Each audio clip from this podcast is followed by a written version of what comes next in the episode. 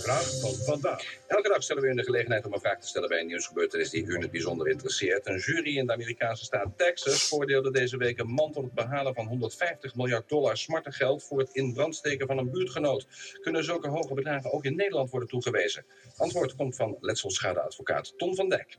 Ja, dat zou in theorie kunnen, omdat de rechter vrij is bij de bepaling van het bedrag dat hij toewijst. Maar in de praktijk is dat volstrekt ondenkbaar, omdat de bedragen in Nederland zeer substantieel lager liggen. De hoogste bedragen in Nederland liggen zo rond de 100, 125, 140.000 euro.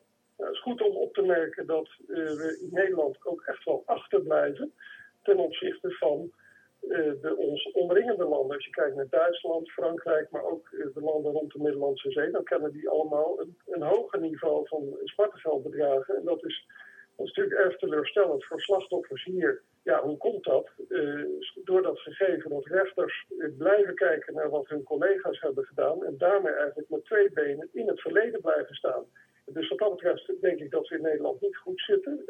en dat, misschien is de Hollandse zuinigheid daar ook wel een verklaring voor.